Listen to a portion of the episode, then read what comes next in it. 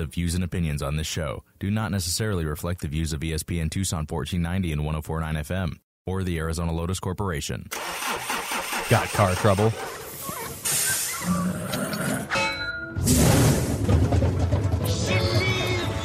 Now's the time to talk with Jerry on the Simmons Car Care Shop Talk Show.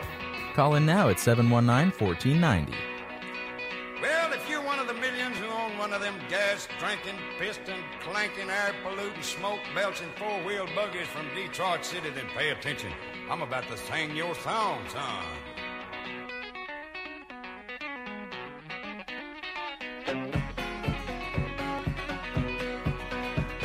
I'm not a man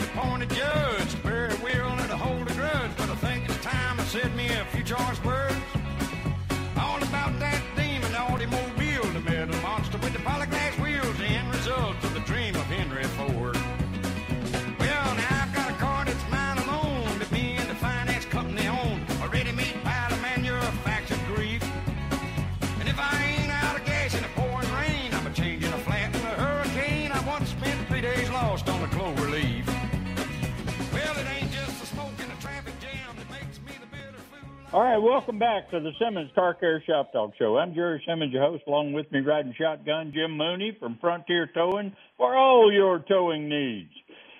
Uh, and we're we're talking automobiles. We're talking just about anything. We've been gotten into a little bit of equipment and um, equipment. You're talking about equipment. Spectra Minor Road Auto Collision, 744-4454. They're located at 4425 West Diner Road. You want to see a bunch of equipment? Take a look at a automotive collision shop. When you go in, he has the RF one two three four uh, air conditioning service machine, which is about seventy five hundred dollars, and then it's about a hundred dollars a pound or hundred dollars hundred dollars a pound or something like that to put this uh, one two three four in. Massive amount. Does he know that equipment's going to work 100% all the time? No. When we buy equipment in the automotive repair industry, and I've been doing this for 40, 47 years, 46 years now, we buy the best piece of equipment with the most information that we do research on, the best that we can get that will do the job, mainly because we want it to do the job. We don't have the time for a eight thousand dollar piece of equipment just to shut down premature. So trust me, the guys in, in the automotive repair industry that are buying all this equipment, including Brian Fuller. Brian, I seen him buy a brand new analyzer from a car company here in Tucson, and it didn't work because of the information that this piece of equipment had in it was some of it was proprietary information and they didn't put it in the computer. And I've never seen, well, I've seen Brian mad a couple of times, but this is one time and I won't repeat what he said over the radio because you can't do it. But the machines, the motorvac machines, yeah, you use those things. We use them so much, and there is no, uh, there is no how many years is it going to last? How many cars is it going to service before it actually quits with the motors and stuff that's in it working all the time? Um, so there is no time factor that we know on them. And that's the reason we have three of them. And at any one time, I remember when two of them broke down, we had the third one, thank goodness. And then you try to order parts for them. Well, the parts has got to come out of different places. So, and if you've got a supply chain interruption like we just went through or still going through, and everybody's playing catch up, yeah, this equipment's going to be hard to get, hard to replace. Uh, what I do like about Charles's call is the fact that uh, the place that he took it to, when they couldn't get it in to finish the job, they give him his money back, and that that tells me that he was doing it at a good place. Uh, before I forget this one, we've got two more tickets for callers number two and four. 520 719 1490. They're family four packs to Tucson Speedway tonight. Gates open at 5. The racing starts at 6:30 at Tucson Speedway. All right. Now, where were we, Jim? Before I got side, well, I didn't get sidetracked. There's just stuff that I needed to get out there. Uh, oh, we were talking Well- about uh, uh, gasoline cars. The financing in Well, just- gasoline cars is going away if in Australia.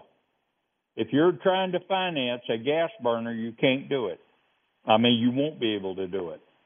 Now, this is just the first notification I've seen on this. But uh, so if you're going to Australia and you're going to buy a car over there, or you live in Australia and listening to this radio program, uh, get ready, guys. You've got some heavy stuff coming over there too. All right, Jim, what do you got, buddy? Where are we at?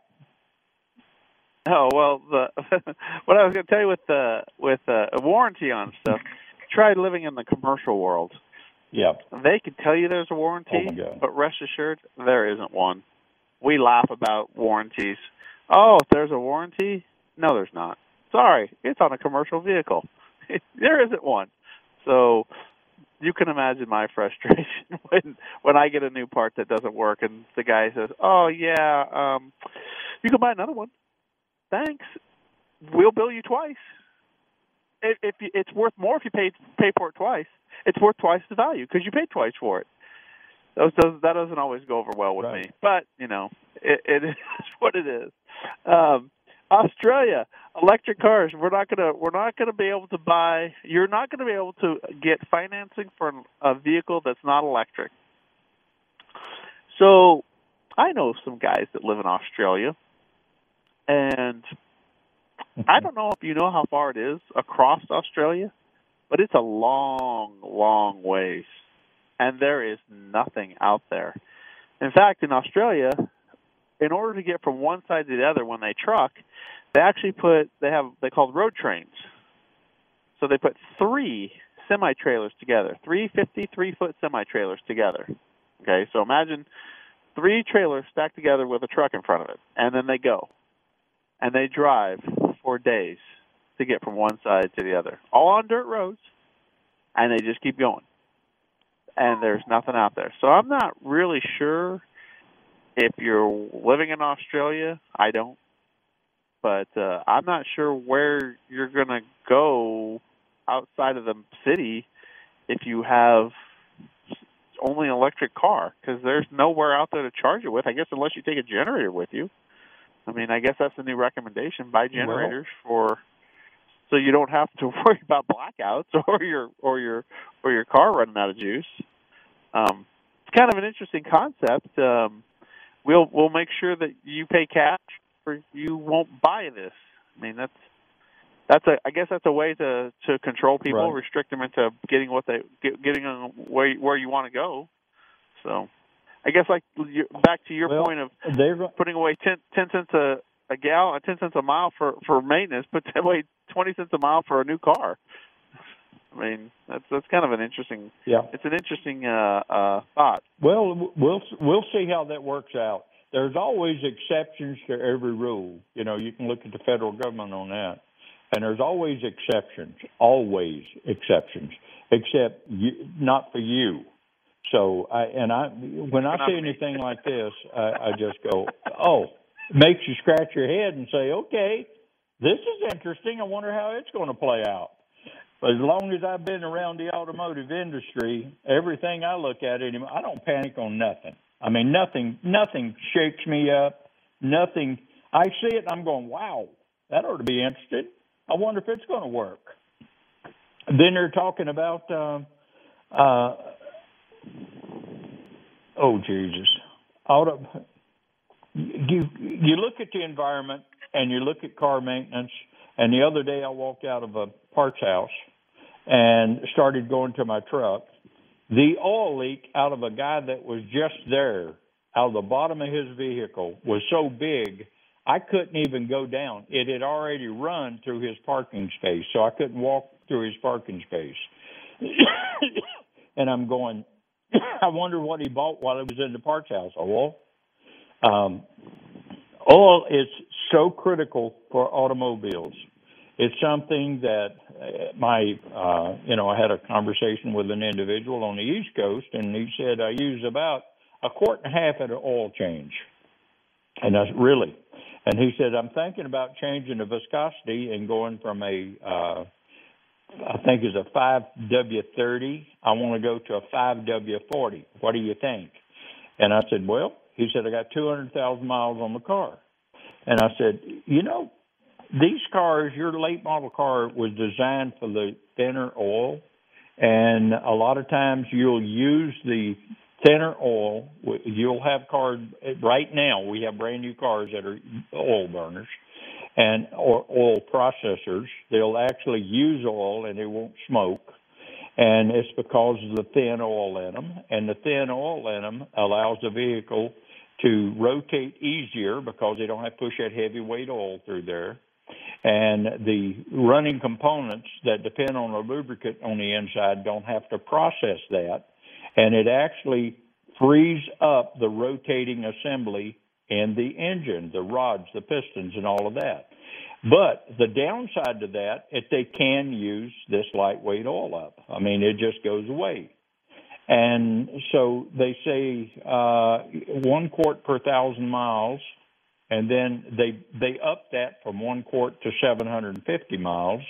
And if that's it, that's acceptable on these motors. And so his theory was, I think I'll increase it, the weight of the from go from a, I think is a 5W30 to a 5W40. He says, "What's your gut feeling on that?" And I said, "My gut feeling on that is there's a lot of oil additives. Uh, BG Chemicals makes one called motor oil additive that'll keep your oil.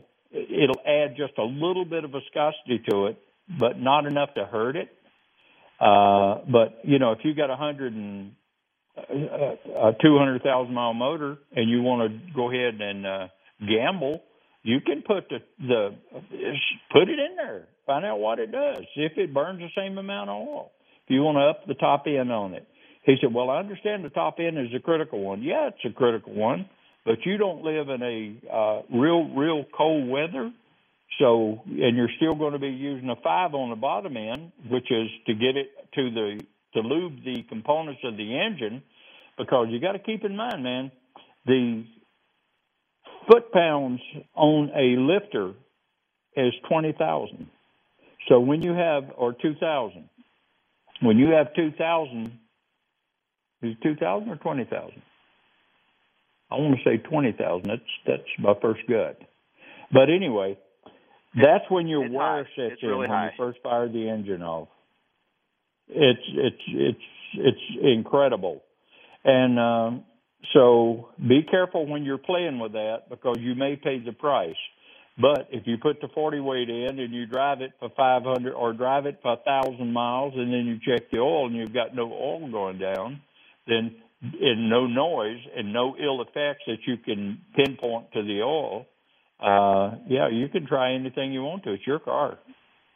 And um, but I, I since they changed the clearances on the inside of the engine, uh, and it went to the thinner weight oil, uh, and it's it's supposed to work better.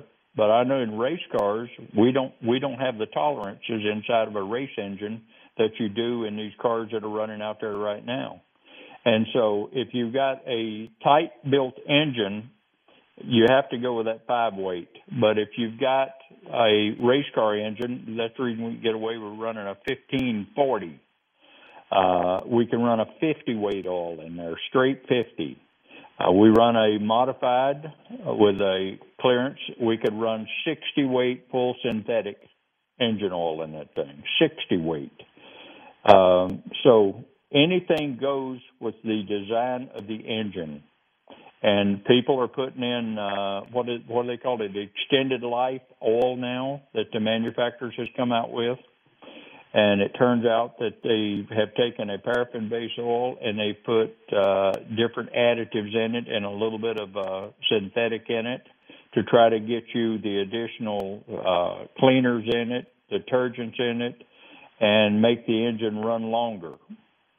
And I'm saying if you're going to do that, why don't you switch it over to full synthetics when it's got about 1,500 miles on it and run full synthetic all the way through?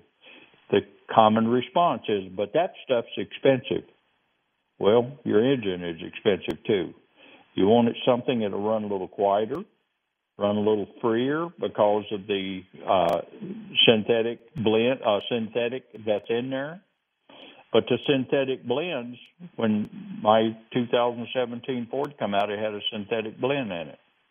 And I'm going, okay, did they put the synthetic blend in it because it's a brand new vehicle and they want everything to break in like it's supposed to? Because if you put in full synthetic in a brand new rebuilt engine, the rings are not going to seat properly because it's too slick on the inside. It will not allow the rings to seat to the cylinders like it's supposed to.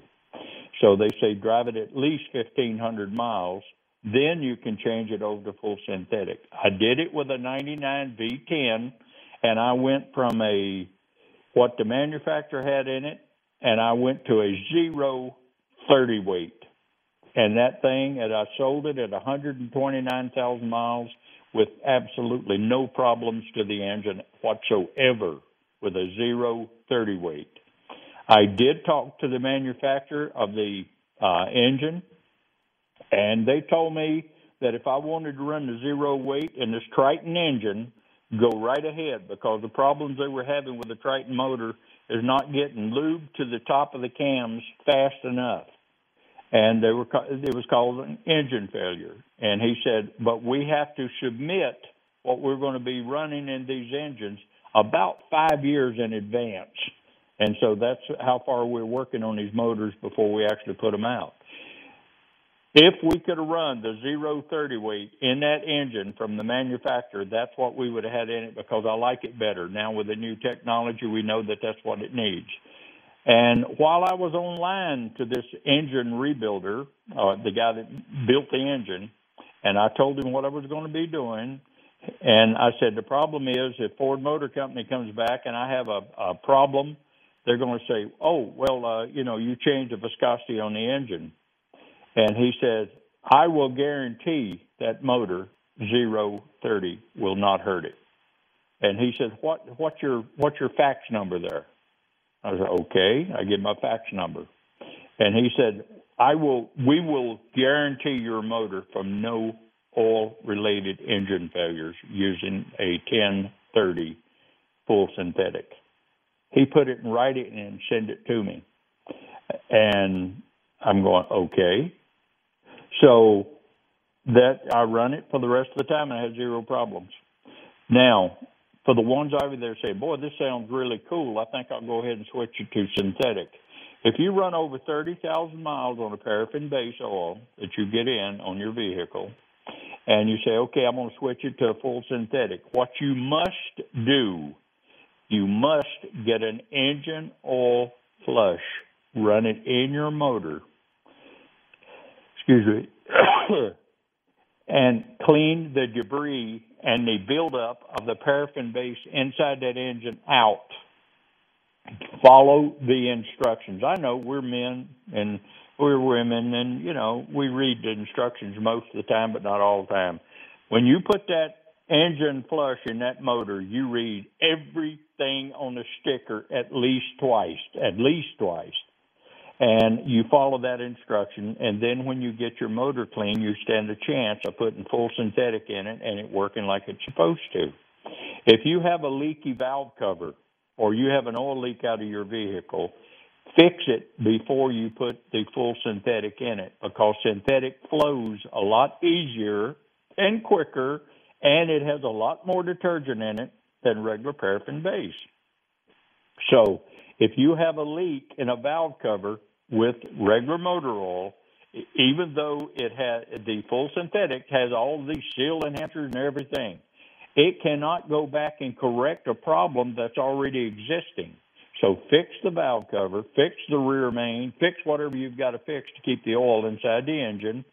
Then do the flush then do the um, synthetic changeover. Drive it 1,000 miles. I, I, I, well, that's a recommendation. I drive it 500 pull the dipstick on the oil and see if it's gone down. The normal thing is at a thousand miles, you'll be down one quart if you haven't properly flushed the engine to get the other stuff out. Because what the synthetic does is go in there and clean the rest of it out. It does not burn, smoke out the tailpipe. It just cleans it out, and all of a sudden you've got a quart low on oil, and you're scratching your head going, "What happened?" Then you top it off with another quart of full synthetic that you're running in there, and then you recheck it. Probably better 95% of the time, if that's the only problem, then you're going to be running full at a thousand miles, and then you're good to go. But I've seen the people do it the other way, and they've had to do it a couple of times because one, they didn't flush the engine. And I tried to explain to them, you got to get this other garbage out because that full synthetic is a lot higher detergent. It will clean that engine block out from inside out, and it it can plug a lot of stuff. But when you do the engine oil flush, even if you want to do it on your old motor, and you do an engine oil flush, just remember you're taking stuff out of the engine block. It's flushing it down the return lines inside the return oil galleys, and it's going down into the pan. And then it, if it builds up enough, it'll be picked up by the screen or attempted to be picked up by the screen on the oil pump in the pan, and it can starve the engine. That's the reason that you do it. You you don't put it in and drive it for 200 miles you put the oil flush in it, you follow the instructions, and you get that stuff out. And when we flush them around the shop, we actually babysit that motor when you're flushing that thing, depending on how many miles the motor's got on it, because we've seen them when you pull the intake off and it looks like you haven't changed the oil in the last 300,000 miles and you've only got 60,000 on it. So that is, and if you do it any other way than what I've just described it to you, then you're going to be you're going to have an issue. If you have a vehicle that is smoking, have that thing diagnosed, find out why it is smoking and where the problems are before you go to spending a lot of money on a flush and a lot of money on a uh, changing the oil to a full synthetic. Make sure you cure the problems of the engine that has been created over the way your what, lack of service or service, uh, what you've been doing with the vehicle. Everything is a player. The way you drive it, what you use it for, um, all of that is a player in this. That's the reason you must read the instructions. And remember, not all instructions will cover all situations on an engine. It don't do it don't do it. They're assuming that you've maintained your vehicle. They're assuming that you've taken care of the oil leaks. They're assuming this. They're assuming that because you cannot write enough instructions to cover 100% of the things that can possibly affect what you're trying to do or to prevent any ill effects from what you're trying to do. So that's the good point for the uh, preventive maintenance, and regular maintenance. Regular maintenance is super critical on a vehicle. Super critical. I can't explain it enough. Parker can't explain it enough. Automotive specialists can't explain it enough because it is just that important. And with everybody driving and everybody's in a hurry, the cars are running better than they used to run as long as you do your part to help them. You need to help the engines out uh, keeping the fluids changed. And I'm I'm not only talking about the oil now. I'm talking about fluids. If it's liquids and it's in a motor, trust me, there is a time that that stuff needs to be taken care of. That is preventive maintenance. You get it before it gets you because you will not like it when it gets you. And then on top of the repair, you've got a tow bill from Frontier Towing just to get you there so that we can fix it for you. So what do you got? You want to add anything to that, Jim? So with the with the going to the higher uh, viscosity oils, um, I understand the the concept 250,000 miles. You know, there's got to be wear in the in the bearings, wear in the cylinders, rings. The only thing what I've experienced is that when you get a high mileage motor, and unless you do what you just said, which is flush, which isn't 100% guaranteed, but you have restricted oil passages because, well, engines get hot, they right. get cold, oil, oil heats up, so and tiny little oil passages become tighter, just like your arteries do when you get to be our age, right, Jerry? Get to be old guys, your arteries are plugged Hey, up. be careful. We Be got to go careful in now. for all. got to go in for all that work. Uh, Need a Roto-Rooter. Need a Roto-Rooter. need a Roto-Rooter. right, and and and, uh, when, and and you'll see a guy that does engine builds. They'll actually have the little, you know, the the the the bu- brushes that go into clean passages because it because when you do after you clean them out, that doesn't get them all clean, right? And so um, Absolutely. with the higher viscosity, viscosity is viscosity. It doesn't matter whether it's synthetic or, or paraffin. It's still viscosity.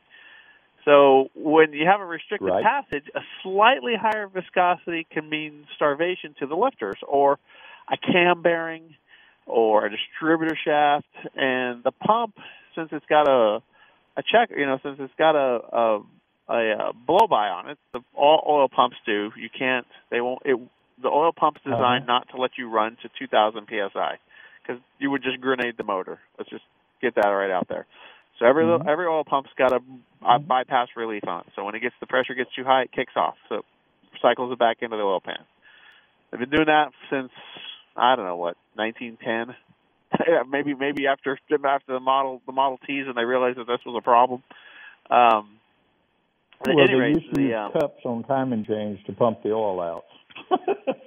C- cup cups on times yeah So, exactly yeah, you know what i forgot about that you're you're, you're right you're right uh but the the when you just be careful when you when you upgrade from you know going up a if you went from five to ten you know that's not a huge jump but you know starting ten points going from thirty to forty that's that can be a significant you know a significant increase in in restriction pressure so now the pressure gets higher um, it's not making their like just like you said, you know, critical top end lubrication, critical. Valve train, especially on double overhead cam engines, turbos, uh, turbos that Mhm. are are now Mhm. seeing um, less oil because of the because of the uh, higher viscosity that's not allowing it to get there. Synthetic does help that, not because the viscosity is lower, but because the synthetic stays on better. So it doesn't break down. It, it wears. It, Oh. it just wears a little better. It runs a little cooler. So, um, but I understand it, the, it actually the, doesn't bleed problem. back as much as paraffin. It does. Huh? Correct. And and you're right. You're absolutely right. Of course, you're right. Well, what am I saying, right? I'm just the I'm just the shotgun on this show. The uh, but the uh, the the ring wear at 250, you know, is is a huge problem. I mean, you'll I've seen cars, Jerry's seen cars where the you know 70,000 miles and you're stuck in oil and you're like 100,000 miles. Why am I burning oil on a 2010 car when it should, you know, my 60s car I can understand, you know, different metallurgy, different rings, different different thought process. Today's cars are far more far superior and far more dialed in than they were 50 years ago. Even 30 years ago. Cars are are manufacturing processes are significantly improved by thousands of times. But it, it doesn't matter. I mean, it's evident by the fact that, you know, when we when I bought a car, it had an odometer that only went to 100,000 miles. Today, the cars go to a million miles. Why? Because cars will go 300, 400,000 miles. The old car used to never go 100,000 miles. And you, at 100,000 miles, you were like, it's time to throw this thing away and buy a new one. That's what my granddad did. They got 50,000 miles on their old car. They were ecstatic. Well, today we expect more. We get more. Yep. So Well, we um, we drive more. that, We drive a lot more. we drive more. We drive a lot more. We go a lot more places. We're, we're a lot more mobile. We were, yeah. We're not regional to a very small locale. We expand all over the place. Driving around the country is not a big deal for us. You know, it's easy. It's not like Columbus. It's not like Columbus and just go out there and see what happens. It's, it's just I know where to go and I have all my my facilities. I've got I've got the I've got a complete infrastructure program. Boom, let's go. Um, so yeah, two fifty on a car today. We're just like, well, that's that's not that bad. That's okay. Is it running good? There's transmissions last 200. differentials. Yeah. Two, properly maintained cars, you If you, you- don't if nobody you take- fears that. Ah, good. you you can you if you if you take care of a car, take care of a motor, and this is most of them. Uh, if you take care of it and don't abuse the car, which means that uh, not changing the oil in a vehicle is abuse. Okay. And if you change, if you service a vehicle regular and you do the preventive maintenance as well as well as your regular maintenance, there's no reason not to expect 250, 300,000 miles out of these new cars. But you've got to change it. And you say, "Oh, Jerry said that I can run 200, 300,000 miles on this car if I change the oil." No, Jerry said if you do the preventive maintenance, the regular maintenance, preventive maintenance, that'll probably get you there. Because uh, preventive maintenance is, let's say you take your transmission, you say, oh, well, you know, they say I don't have to service it for 100,000 miles or 150,000 miles. You don't have to do the coolant to 150,000 miles. Okay, if you if you're if if you're that sure that the antifreeze that they use in that vehicle is actually that good, but what they don't tell you is that's a closed system. Once you pull a radiator cap off the radiator and introduce it to the outside air, now it's contaminated. Now it'll stay contaminated. You change it every two years, 24,000 miles. On the brand new vehicles, they said, hey, on that brand new vehicle, go about two years, uh, uh, well, you can go about three years, 36,000 miles on it. And then we recommend changing the antifreeze, and then go two year, twenty four thousand on the changes after that. If you'll do that, you probably won't have a radiator problem, even though the Arizona sun loves to eat plastic, and the UVs will actually cause plastic to dry out. And radiators are now made with a plastic tops, plastic sides, and anything else they can use plastic. And so you're going to have problems in Arizona with the UVs on this. So all you can do is the best you can do, and I'll guarantee you, you will have less breakdown than the person who don't do what you're doing to your vehicle. And my brother's notorious for saying, oh, well, it'll, it's getting to the point where it's going to nickel and dime me to death. No, it's not. It's going to dollar you to death and hundreds of dollars you to death if you don't do it. You need to do these little things like fuel filters. How many people remember to change your fuel filter? You know, Brian Fuller screams it every time I get him on the show. You need to change that fuel filter once a year. Well, the reason he wants it changed once everybody drives 5,000 miles a year. Not everybody drives 12,000 miles a year. People are driving 17 to 24,000 miles a year. And so if you just get in the habit of changing that daggone fuel filter, you'll probably stay somewhere within the ballpark as far as keeping the fuel pumps and stuff working because you're not blocking the flow from a dirty fuel filter.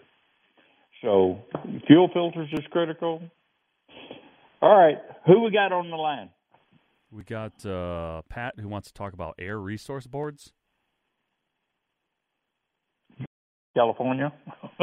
okay. Bring him on. Pat, good morning. Welcome to the Simmons Car Care Show.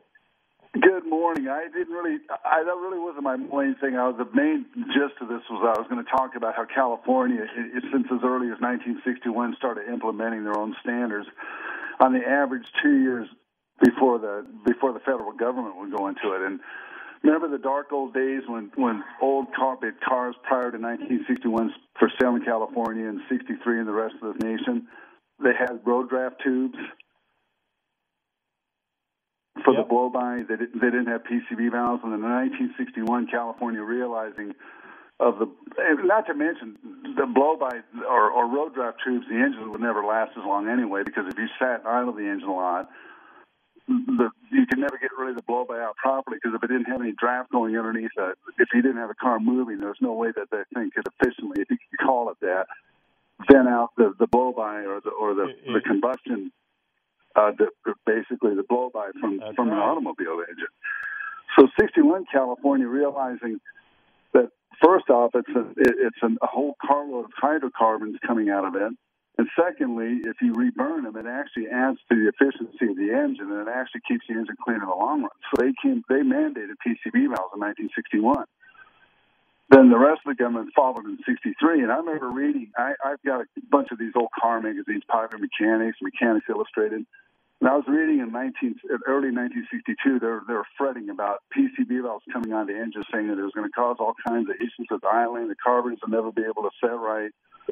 And I was just blown away reading that because I thought, to me, PCV valves are probably the best thing that ever happened in engine. They they certainly drastically increase the life of a car.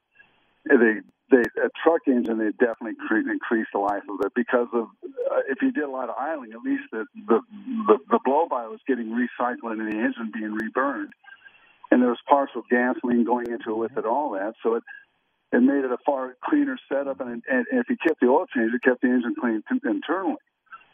So where I'm going to next is in 1965, late part of 65, California started insisting having emission devices on on their engines prior to the rest of the 49 states following it, or the federal government following in 1968. So almost everything in California that went over there had air pump systems. The, the, first dawning of the air injection pumper system, which is still with us to some degree or another to, to this day in, in the automobile engine. And then 68, the federal government mandated other devices coming into air pollution systems with con- con- control combustion and and preheat for the carburetor, and, and a lot of them had air pump systems too. And then in 1970, California would ban, not ban, but they wouldn't allow certain engines for sale in, in certain makes, and they started that in 70, 71. And then they had to start complying to their emission control standards, and you couldn't get certain axle ratio standard or that you could get with the other 49 state cars. So California's been in this game for a long, long time. And I remember seeing a bunch of ads on Craigslist in 2011 where they were selling a bunch of diesel trucks coming from California, which I did not know. But I guess anything, and I don't know how true this is, but what I was reading is 2011 and older trucks are not legal for the state of California. So basically, you could not run any older truck prior to 2011 in the state of California. I don't know how true that was. But I knew there was a bunch of ads about a year ago for, for trucks that were, were were based in California, 2011 and older, that were that were being sold. So California's been in this game for a long, long time, and I'm not surprised that they're going to be having electric cars in in 2035 because I mean they've banned every lawnmower, gasoline powered lawnmower, and, and garden equipment for the about two years ago. So California, the, the California Air Resource Board has been in this game for a long, long time, and they've they've definitely there's certain they they they've made nightmares. I don't want to say nightmares but car makers have had to sit there and and and meet their standards since they sell. I guess it's a stagnant amount. I think it's 30 or 40 percent of most car sales are are in the state of California alone in truck sales. So that was the only reason I brought that up. Is California's been in this game for a long, long time. Oh yeah, oh yeah. I know we used to get cars in in Tucson that were made in California, and mm-hmm. when they first started coming in with the uh, where people had brought purchased a car in California and then moved out of California and then they get here to Tucson and they were disconnecting all of that stuff. Oh, sure. And then sure they they get ready to go down and have an emissions. They would have to have an emissions tested, and uh, they couldn't get it because they had everything unhooked. And then they had that expense of trying to put everything back because the California VIN number and you had to have everything just like it was built in California put back on it, and that was a nightmare because you couldn't find the parts to do it with. It was just oh a no, nightmare. because most of them are scratch. So, I, I know a lot of people who buy cars from California, or they're beginning with, with and they were earlier. They had air pump systems. They yanked the whole things off. You could see the plugs in the exhaust manifolds and where the brackets used to be for the smog pump systems. But yeah, I I don't know if some of the older engines you could get away with pulling the emissions off, and they would run better. But when you started getting into the to the late 70s and the early 70s, and you started yanking a bunch, especially Fords, you started popping air pumps and all these other devices. The engines, the cars never ran right again. Not unless you went right. to the real trouble of buying different carburetors and different distributors, and then pulling the cam off and setting the timing back up. There's, there's, I mean these things were designed when they started doing them. They were designed to run the emission devices that were on them, and the engines never really ran right. You never got the power back out of them, unless you did a thorough job doing it. and you didn't have to worry about, like you said earlier, putting all the old stuff back on it. You, So you anyway, were going that- skin an in, you'd have to skin an in. It, it was to the point where you'd have to skin them down as far as actually taking them exhaust manifolds, intake manifolds, carburation, everything had to be changed if you was going to do it right. But uh, Exactly. you know, Exactly. uh, seeing them, they then Arizona started inspecting these vehicles and they started going by VIN numbers. So they go by VIN numbers, and it had a certain uh, California VIN number that they'd go by, and you better have everything on that the computer said that you were supposed to have on for that motor, or you would not go through the Arizona inspection stations. I remember Well, I- seeing I- those things coming in. Uh, oh, Oh, e- exactly. And, and then, incredible. and then the other thing, I'm sure you probably experienced it in shock too, is when when Ford started coming out with EGR, and uh, they had to comply with the EGR uh, valves in 1973 up, and instead of what General Motors and Chrysler and a lot of the other car makers did, they casted the the import, they casted the PC, PC, PC, or I'm sorry, the EGR provision in the intake manifold. Ford decided to go with the plate between the carburetor and the intake manifold. And if you didn't pull the top of that plate out every once in a while to clean all the carbon and stuff off them, the things would start running really bad and they'd start detonating and knocking really bad. And, or they would they would burn the whole bottom of that plate up if you didn't if you didn't keep those if you didn't knock the carbon out of those things. So a lot of those emissions too, if you didn't keep a maintenance on them, you could you could really bring yourself into a whole lot of trouble with those things too. I mean, maintenance is absolutely imperative, and a lot of people never took care of them because they just emission devices people just didn't care about them. They were just more of a nuisance than they were a necessity, which is now not the case nowadays. So everything is all integral with it. You can't de-emission a late model engine, and I've I've watched people in, in the business I've been in the junkyard business that have tried, and I watched a guy sit there that '97 Chevrolet truck, and he decided to take all the the the Vortec throttle body and and intake the injectors all that off and put a Chevy Quadrajet on there, and then he had a real problem. He couldn't figure out why his his uh, 460 LE transmission wouldn't do anything except just hanging low and wouldn't do anything except just move in reverse and drive and would not ship out of first because it had no electronics to work with, no electronic speedometer to work with, nothing to tell it what to do. So, I mean, there's some real hacks out there that sit and try to bypass all these ECMs and all that, and it just it's nothing but disaster. And they have some warped idea that they're saving money doing this, and I just I don't understand how they can do it because to me, uh, electronic control vehicle with with modules and all that. You can't find a better way. It's so nice to get into a vehicle, start the vehicle up, and you have nice drive off. You're not dealing with chokes. You're not dealing with choke jams. You're not dealing with uh, sputtering. You're not dealing with stalling. You're not dealing with, with hesitation. You just jump in that vehicle and you drive off, and it's all because of throttle body, or it's all because of fuel injection, ECM. It, it, it's just a world of difference. I, I would never want to go back to carburetors, only except for the fact I own two old vehicles that have them. But I would never want to go back to any carburetors because when these things are dialed in, there's not a better running engine as far as efficiency, gas mileage, and longevity. Because that's why engines last as long as they do is because of fuel injection. And they they also are, are a good, I want to say like a good barrier for bad maintenance because the engine's going to burn a lot cleaner so you can get away with really crappy oil changes if you're foolish enough not to take care of your car. So that's the point I was going to make on that. Good point. Good point. Thanks for the history lesson, buddy. And Well, yeah, everything I has probably- evolved. So I should have probably did a little bit more studying, but it's just for, because I heard you make mention of that, and I remember when they were talking about PCV valves and all these other things, and and and I I was just shocked when I read that article in that one magazine in '62, and they said, oh, PC valves are going to cause all kinds of issues with idling, and the carburetors will never be right, and these are going to be all gummed up, and I thought, God, that, that's not, and that information always seems to precede any kind of new innovation. Throttle bodies, oh, they're going to be terrible. Nobody can touch them. The carburetor's the only way to go. Um, electronic controlled engines, oh, they're going to be a disaster. And they can be in the hands of the wrong person. Or if you break down, you, you, odds are you're going to have to be towed and have your, you're going to have to have your vehicle scanned, find out why it's not starting, why it's not running. That's granted, that's a problem, but it happens so infrequently, and to me, the trade-off is just not there. I'd rather have a nice, efficient vehicle with with complete efficiency, good fuel mileage, and an engine's going to last three times as long as a conventional gasoline carbureted engine. So that's that's how I feel about it. Absolutely. Well, when people have been around long enough and they've experienced both directions, you can see. I remember when the uh, electronic fuel injection come out, the automotive repair industry, a bunch of the old timers in it, like had a heart attack.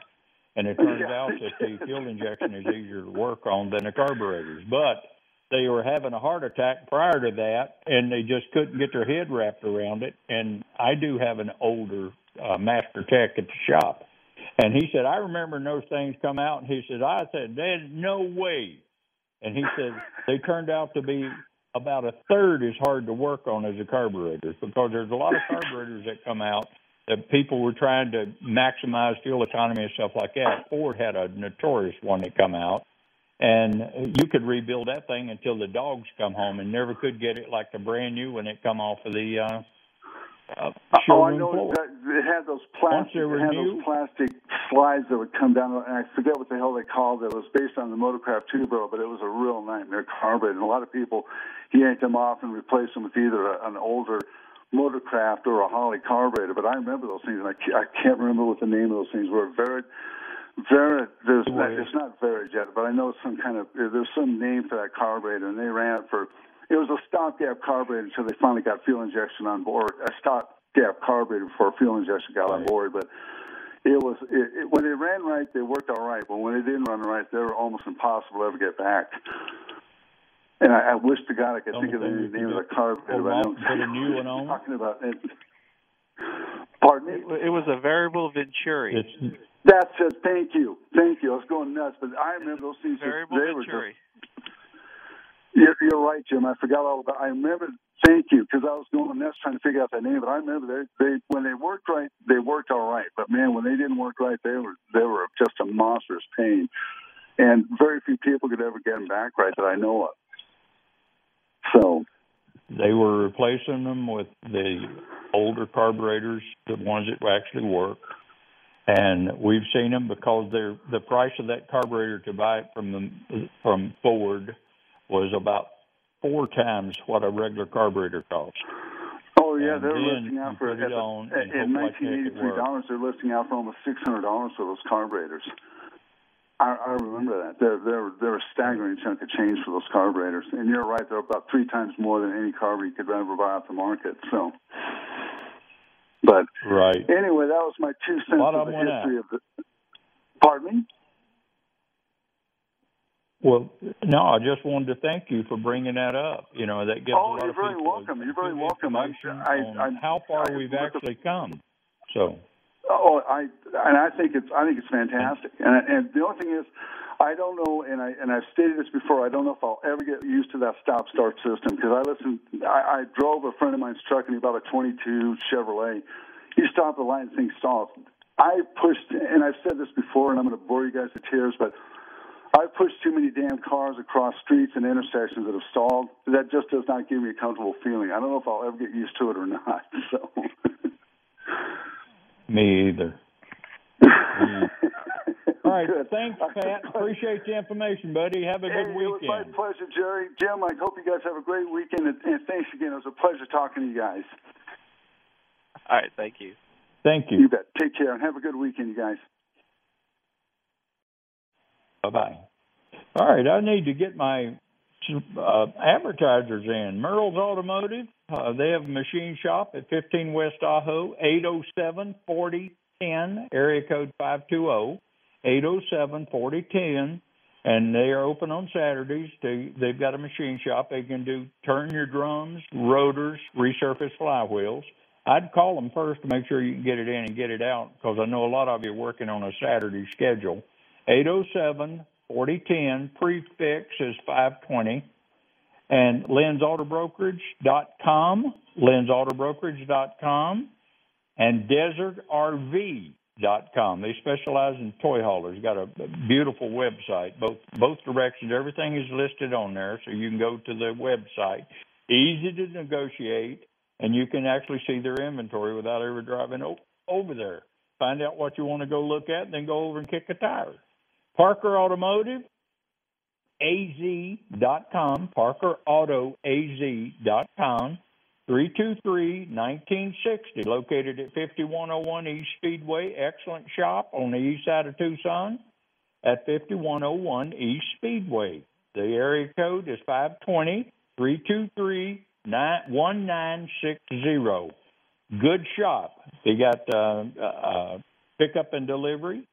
Uh, you can schedule online. They're just like me. They're just like Simmons. They're just like automotive specialists, and you can you can get the stuff done the way you want done. They do have the equipment.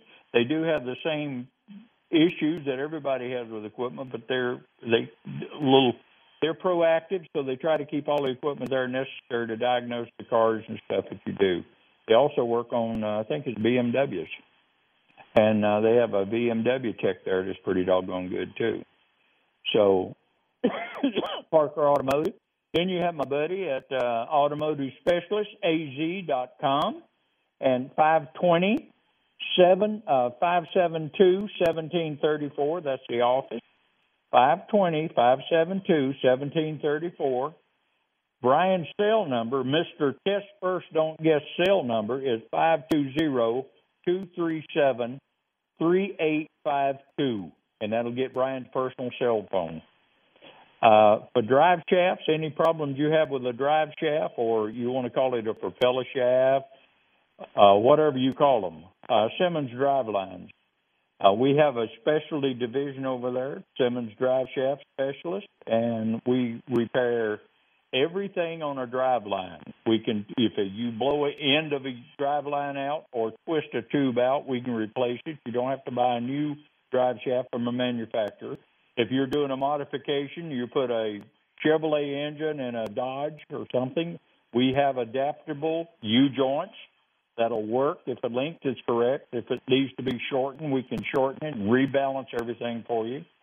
We have a uh, balancing computer over there that will go a 25 foot span.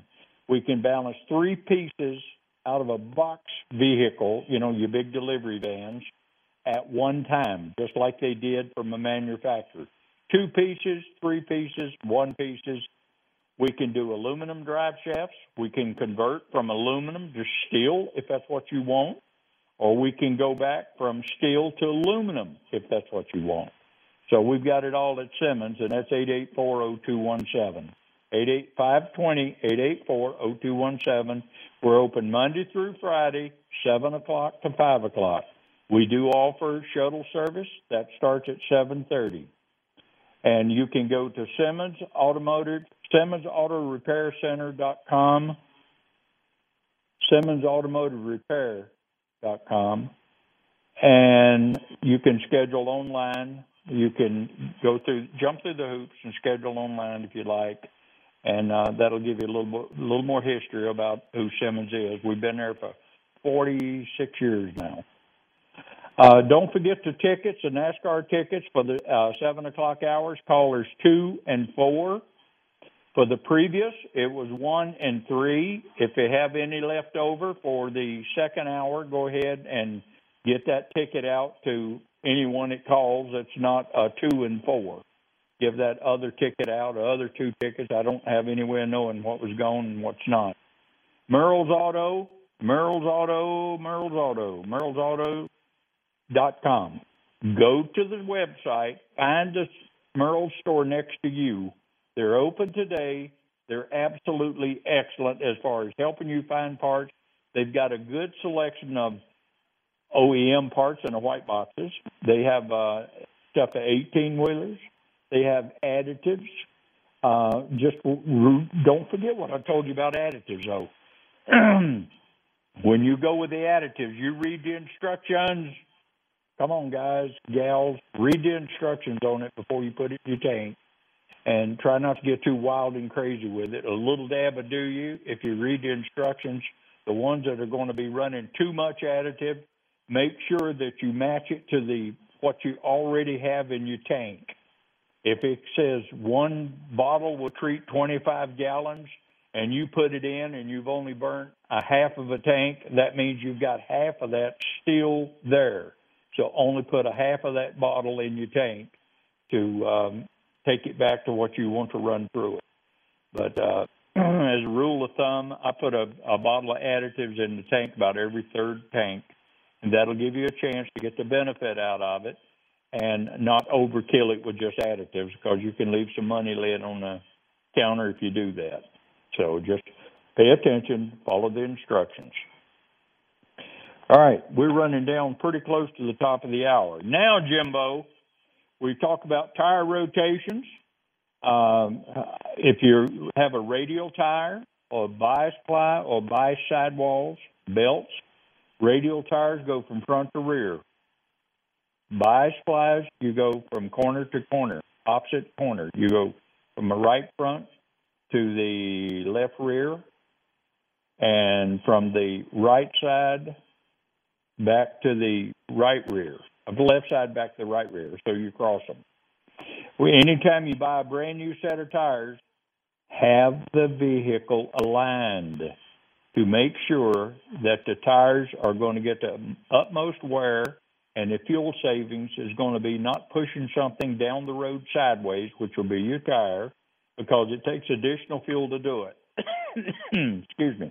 You will get your better fuel economy, better tire wear, less suspension stress if the vehicle is running like it's supposed to down the road.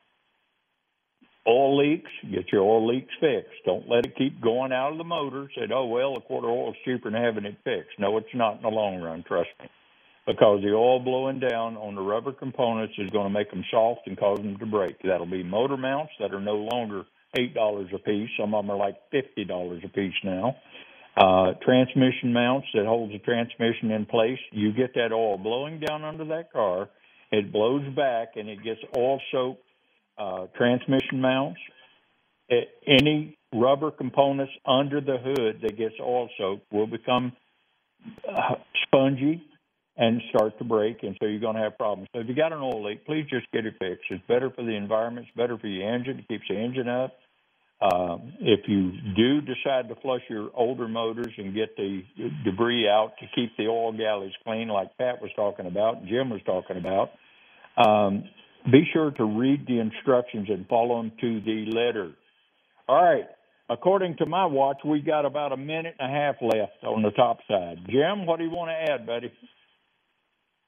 Oh, that's uh, forgot to chime By in. the way, top what of the first hour? It's, uh, forgot to t- chime in at the top of the first hour. It's uh, Super Safe Saturday since I'm on the radio, and I talk about this all the time. I was just going to nail you down, that. Move over. Slow down, move over, be safe. Don't text. But also, Don't text. it, don't text and drive. It's a beautiful day. If you're going to go out and work on your car, remember it's Super Safe Saturday. That means jack stands under the jack, hood props under the hoods. Don't start the car with your fingers in it. make sure you're free and clear. Uh, if you're going to work on tires, wheels, and brakes, make sure you have the proper stuff. Keep your legs out from underneath that thing. That includes super super safe Saturday includes all the stuff when you're working on your car. Don't jack it up on a hill. Set the emergency brake. All right, folks. Have a great day, Jerry. Yes. Yes. Thank you, Jim. And for the rest of you out there, uh,